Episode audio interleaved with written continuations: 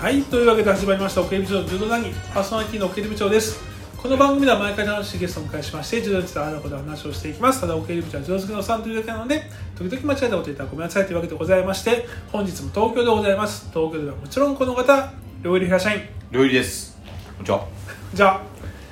前回女子振り返りました、はいはい全日本体重別選手権大来会ま、した来ましたえー今回は男子。バーバンですね男子は、えっと、解説平岡さんだったかな平岡さんでしたねね、そうだったよね。で、はい早速、うん60キロ級からいきたいんだけれども、はいえー、古賀元気選手、うん我々誰が優勝って言ってたっけ、古賀元気ですにもともと龍樹だったんですけど欠場によってそうだそうだそうだここはそうだここは当てこたこのは当てたんですただうんえっと米村選手小西選手の前回の行動感杯の再現は見れなかった、ね見れなかったた立山選手が立山選手がやっぱり良かったですねよかったうまい柔道するわそれにね関して、こそれに反して古賀選手は変形だね変形だななんかあんなに変形だったっけいやまあまあもともとそうかなとは思ってましたけど結構変形だし、うん、まあ、なんか手足長いしいや僕青木選手との試合がやっぱ印象に残ってて、うん前のうね、んその時に変形の青木選手に苦戦する古賀元気選手っていう構図だったのが今完全に古賀元気選手の方は変形じゃ変な形いでしたね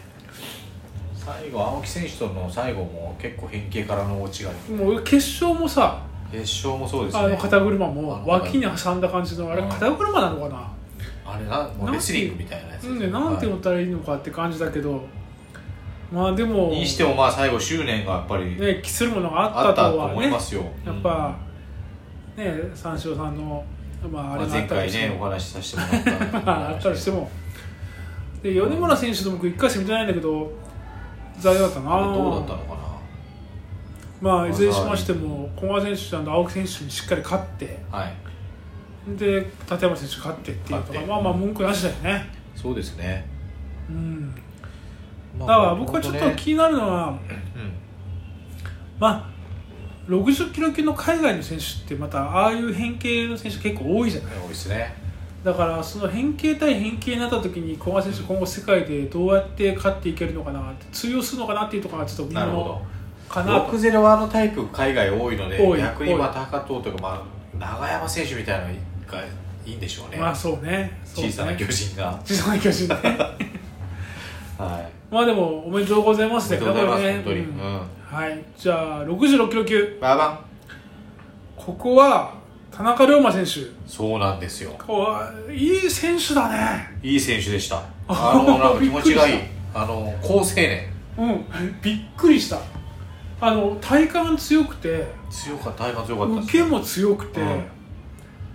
いや若手の新鋭でまだまだこれからかなというのはありましたけど結構も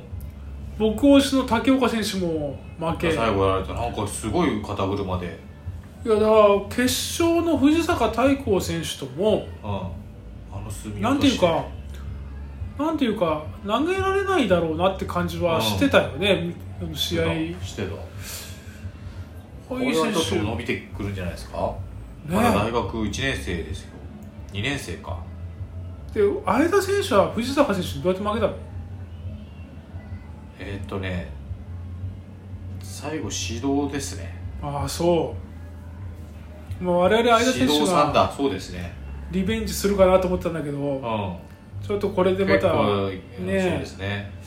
田中龍馬選手面白いな相田選手ね初戦も結構長いことじゅやってましたねあそううんいやーちょっとあれだなそういった意味ではち田ょっ中龍と馬選手ちょっとちょっと期待が持てるというねえか、これ全日本学生ぐらいがちょっとまたどうなるのかって感じなんじゃない、ねそうですねえここはちょっと国学院大4年の2人竹岡選手相田選手とも多分戦うことになるだろうからまたねつくばっぽいんですよああわかる わかるなあ匂うよね日本つくばの匂いがするわだからつくばで育つ系のうんポテンシャルがある感じうまくはがまったんだろうねハマったと思いますねえうん佐賀佐賀だっけ佐賀商業です佐賀商業か、、はいやちょっと今後ちょっと要注目だねこれあー田中龍馬選手ねそうですね73キロ級ババンあれだあれだで僕たち大吉選手を推してたのに信じきれなかったんだよな、やっぱこひよっこたな最は後こここはそうちに完封されるだろうとなんだかんだでなんだかんだで言ってたんだけれども大吉選い手やでもそう一ペースだったんですようん、そうだよね指導指導であの巴あの巴もちょっと技ありあるかどうか微妙なあー巴だったよまあね、横から落ちたからまあうん今のルールだとあるのかなと思いましたけどまあそうだよね おおよしったないやーでもああいう巴もあったっけ裏投げいやちょっとね序盤裏投げたのもあったかなと思ったんですあよったそれは逆にあったかなと思ったあそうあの裏投げうん総一が勝つ気に来たのをうんサクッとあのやつで返したんですよささっさとやったようなよで横からそれ結構うまく総一もひねったから、うんポイントにならなかったんですけど、うんおおって思ってああそうで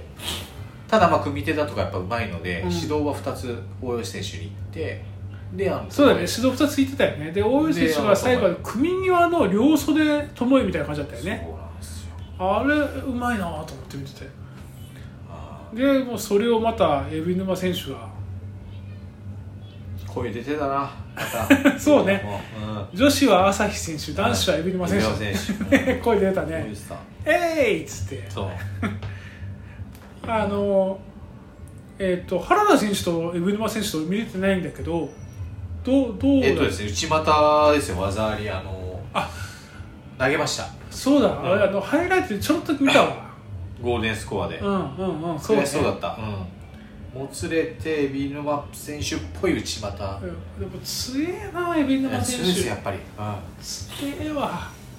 強いでもちょっとやっぱ大吉選手上がってくる意外だったし海老沼選手がでも取ったらなんかやっぱやっぱなんか海老沼選手ってなんか応援したくなる大吉選手はお海老沼選手は大吉選手に対してはまあそんな苦手意識ないのかもしれないですね、うんうんそうねいやでもまあ強かったね海老沼選強手かったやっぱ一発一発がさ、なんか重いというかあ一これはやっぱ発り一発がもうん行動学者っていうところもそうねあるし、そう失ねするものうはするものがあったのかもしれあないっでたすねねはい81キロ級まあまここはねあこれはいったね笹い丼ったな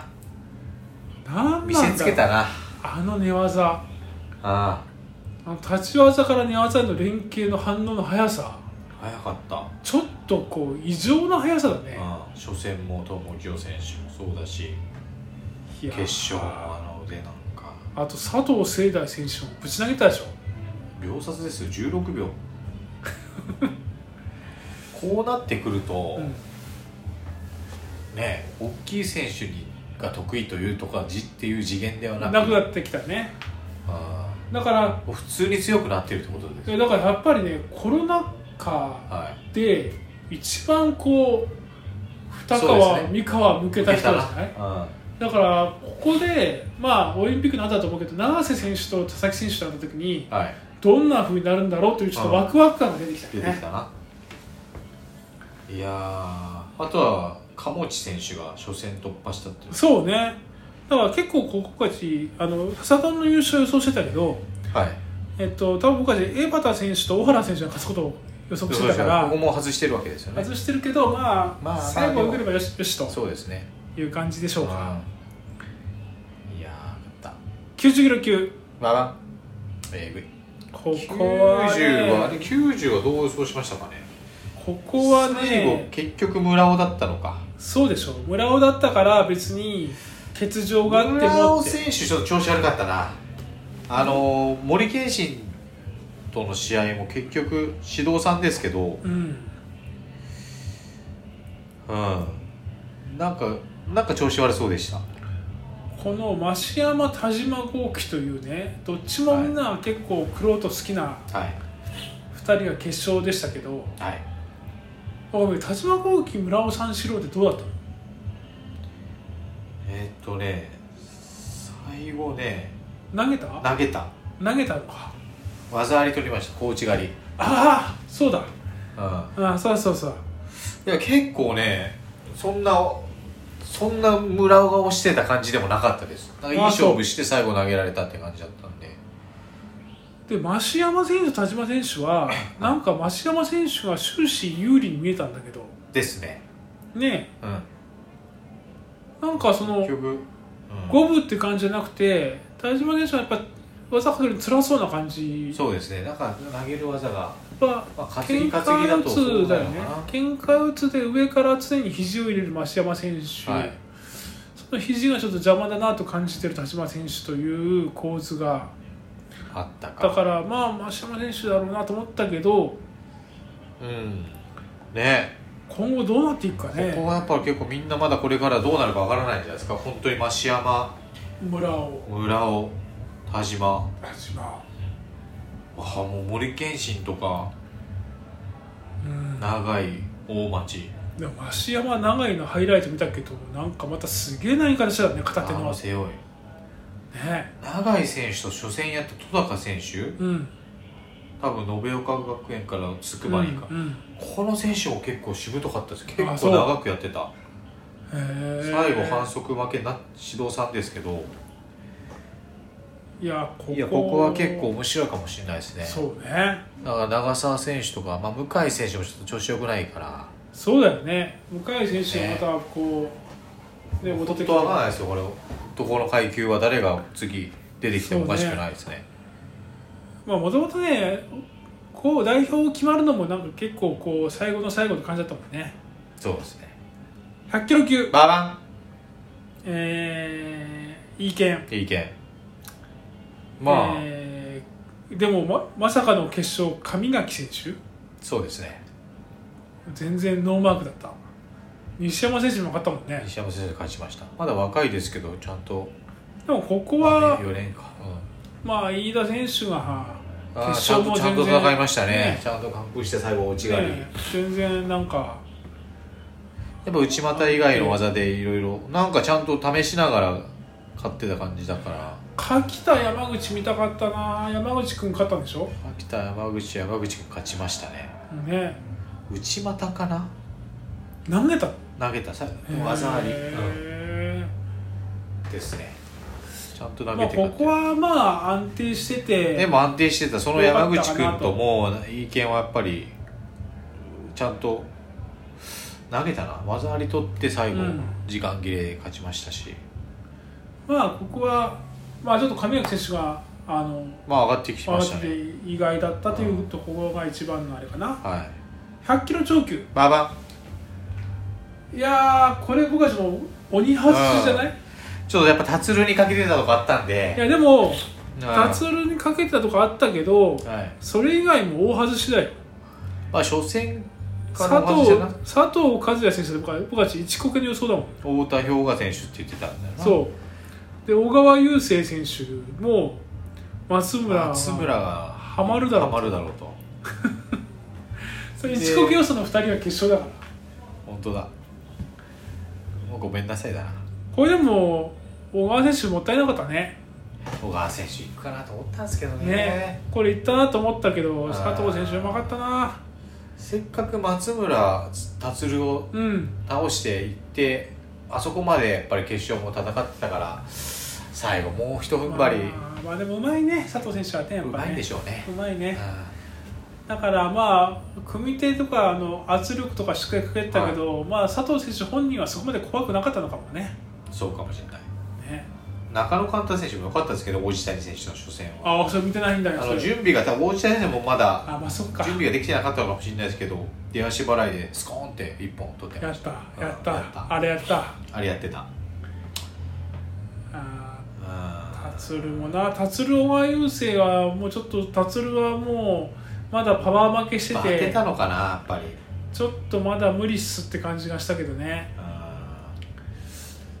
うんいやーいやここは大外しででも佐藤和也選手どうなんだろうな僕からしたら結構将来的な長い門番になりうる人だと本思っ番たん系やですよね、うんではいもまあちょっとね世界の大会なんか国際大会でね、活躍される場面が出てきたら外人選手とどうやってやるのかなっていうのはちょっと気になるところなだるほね。どそうですねという感じではい男子振り返りましたが、ええーおさらいしますと我々がえはい当てたのは60キロ級、はい8えー、 1 81100 3階さっ級きあ女子でしたよね 3勝4敗負け越しということで罰ゲームもんですねこれはあいいんじゃないですかでこれを踏まえてはい世界選手権代表が出たんですけど、はいこれはちょっとまた次の別の機会でお話しましょうかという形しましょう、はいはい、とりあえずこええれについては振り返り以上ということで、はい、あのまあ外してもいいじゃない、まあ、いいじゃないと皆さんがもう楽しんで、ねこうベタんだったら、ね、我々もこう考えてあなたたちが違うと思ってると言ったらそういうね議論が深まればとういん、それうでいいじゃないそういう言い訳も含めはいということでよはいろしいですかねはいはいじゃあ今日も楽しくお話できましたありがとうございましたそれまで